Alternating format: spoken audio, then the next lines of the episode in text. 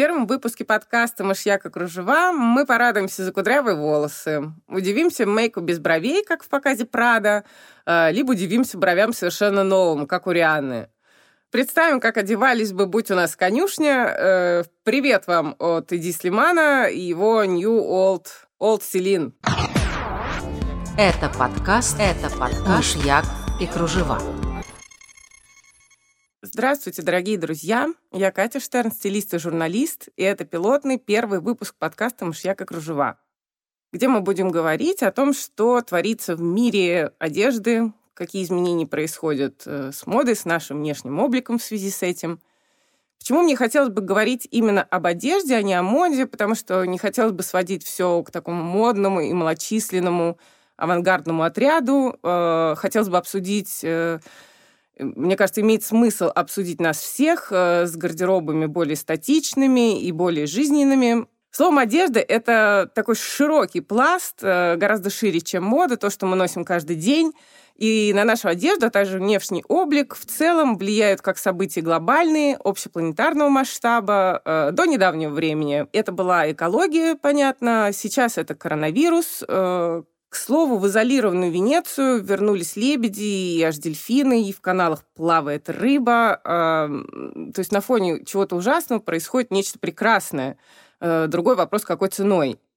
Ну и помимо глобальных таких явлений на одежду и внешний вид влияют причины более частного, приватного характера, как меняются или, напротив, стойко не меняются э, наши взгляды, наши отношения к происходящему вокруг, скажем, взгляд на семью, с чем мы идем к психоаналитику, не поверите, там тоже есть своя мода, это вам подтвердит любой психолог.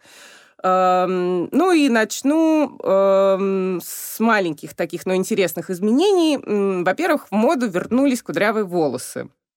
Э, какое-то количество лет назад э, по сети ходила такая методичка, якобы из «Газпрома», касаемо дресс-кода в компании.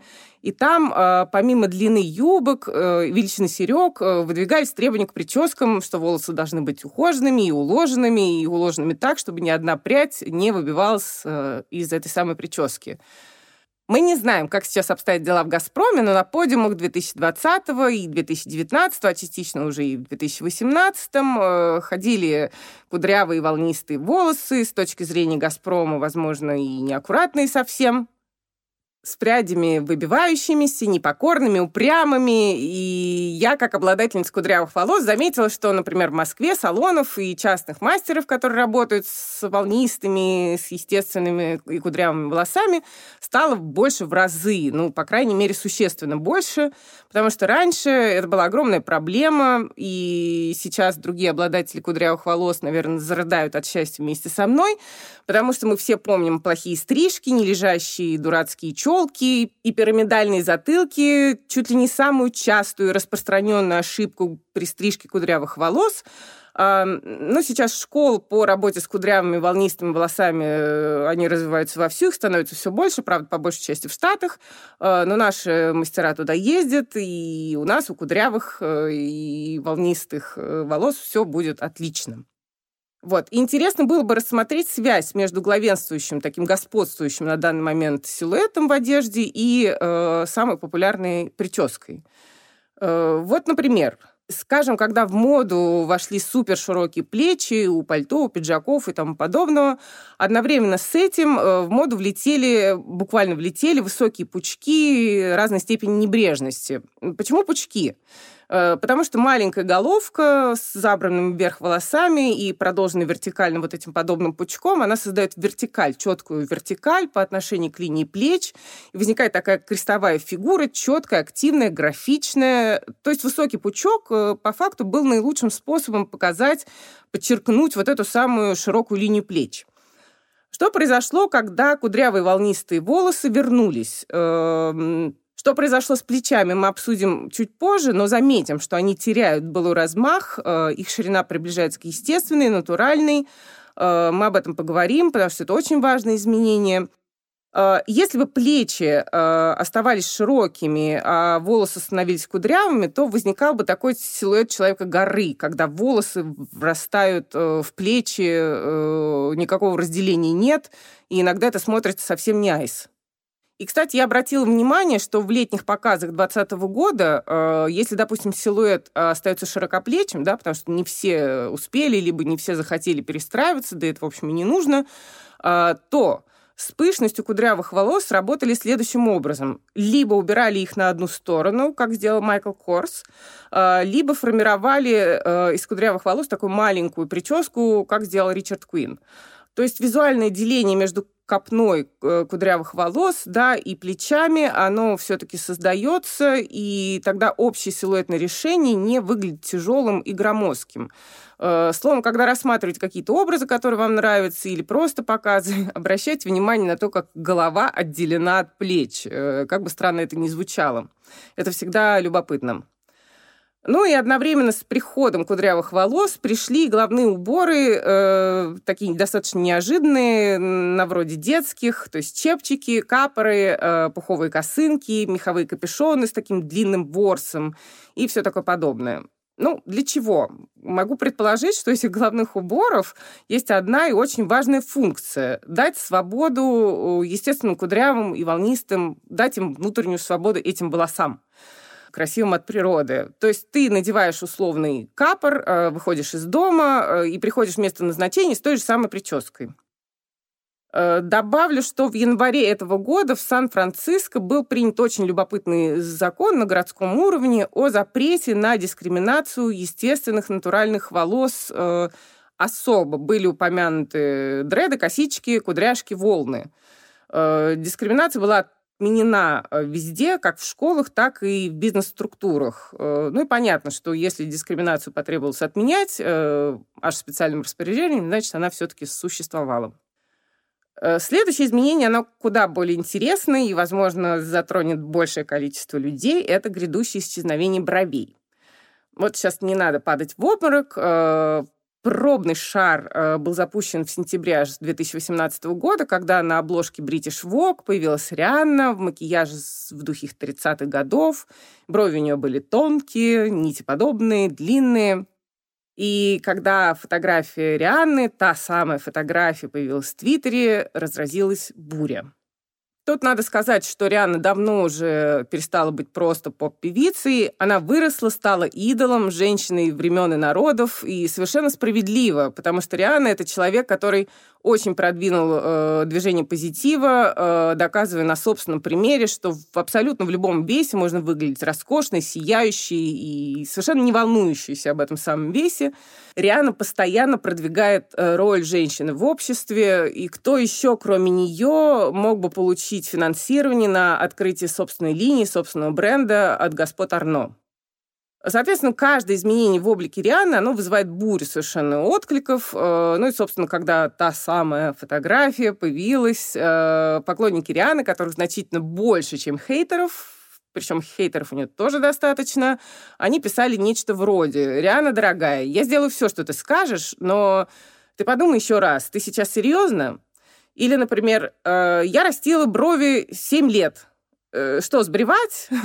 Было очень смешно, но история с тех пор имела продолжение. Э, например, если кто-то беспокоится за брови э, Кары Делевинь, э, брови эти были буквально символом прошедшего десятилетия, то посмотрите, пожалуйста, показ Прада осень 2019 года, то есть тогда еще все началось, где брови замаскировали не только Кари, но и Каи, и Белли, и, собственно, всем, кто там был.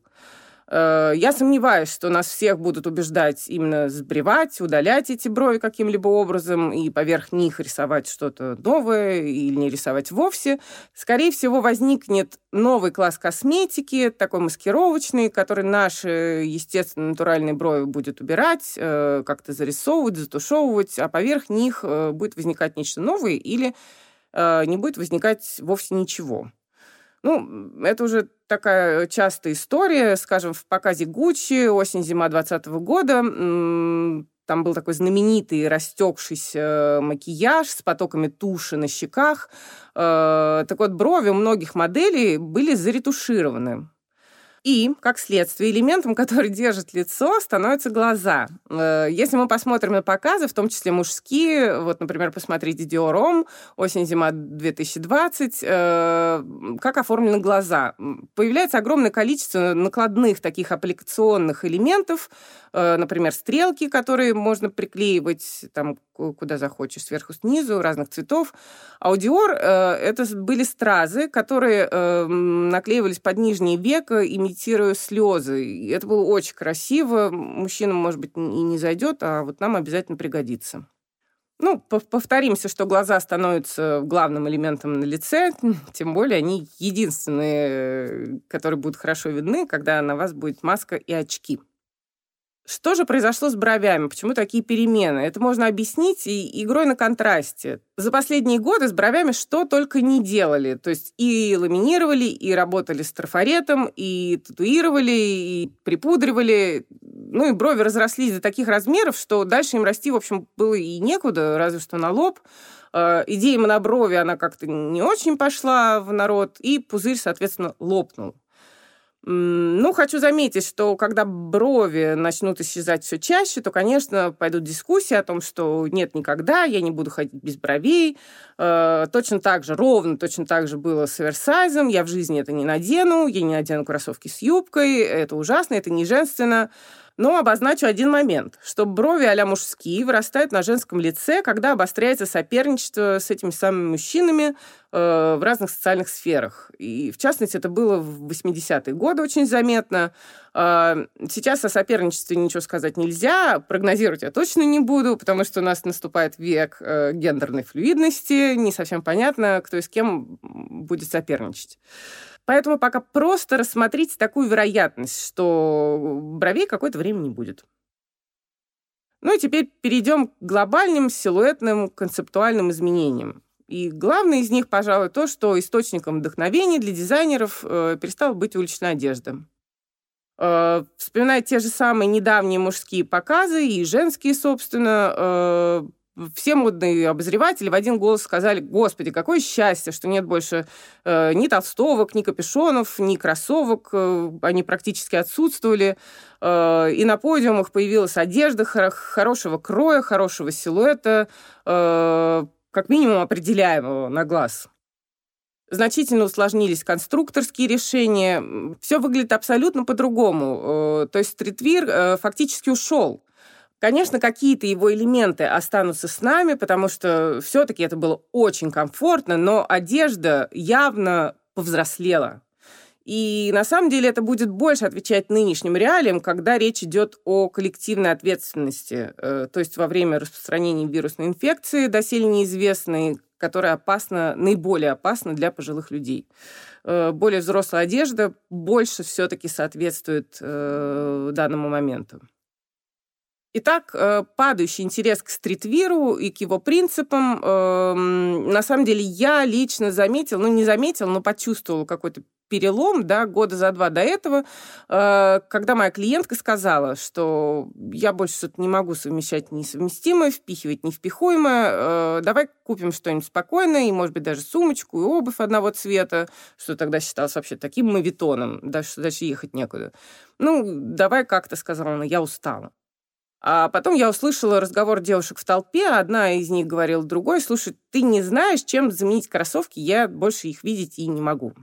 Тут-то стало понятно, что от стритвира потихоньку устают.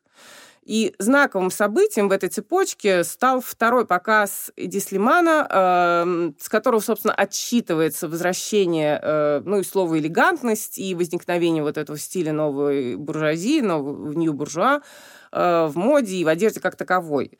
В той коллекции, в той самой коллекции были вещи строгие, приближенные к телу, э, такие аккуратные, гармоничные по цветовому сочетанию.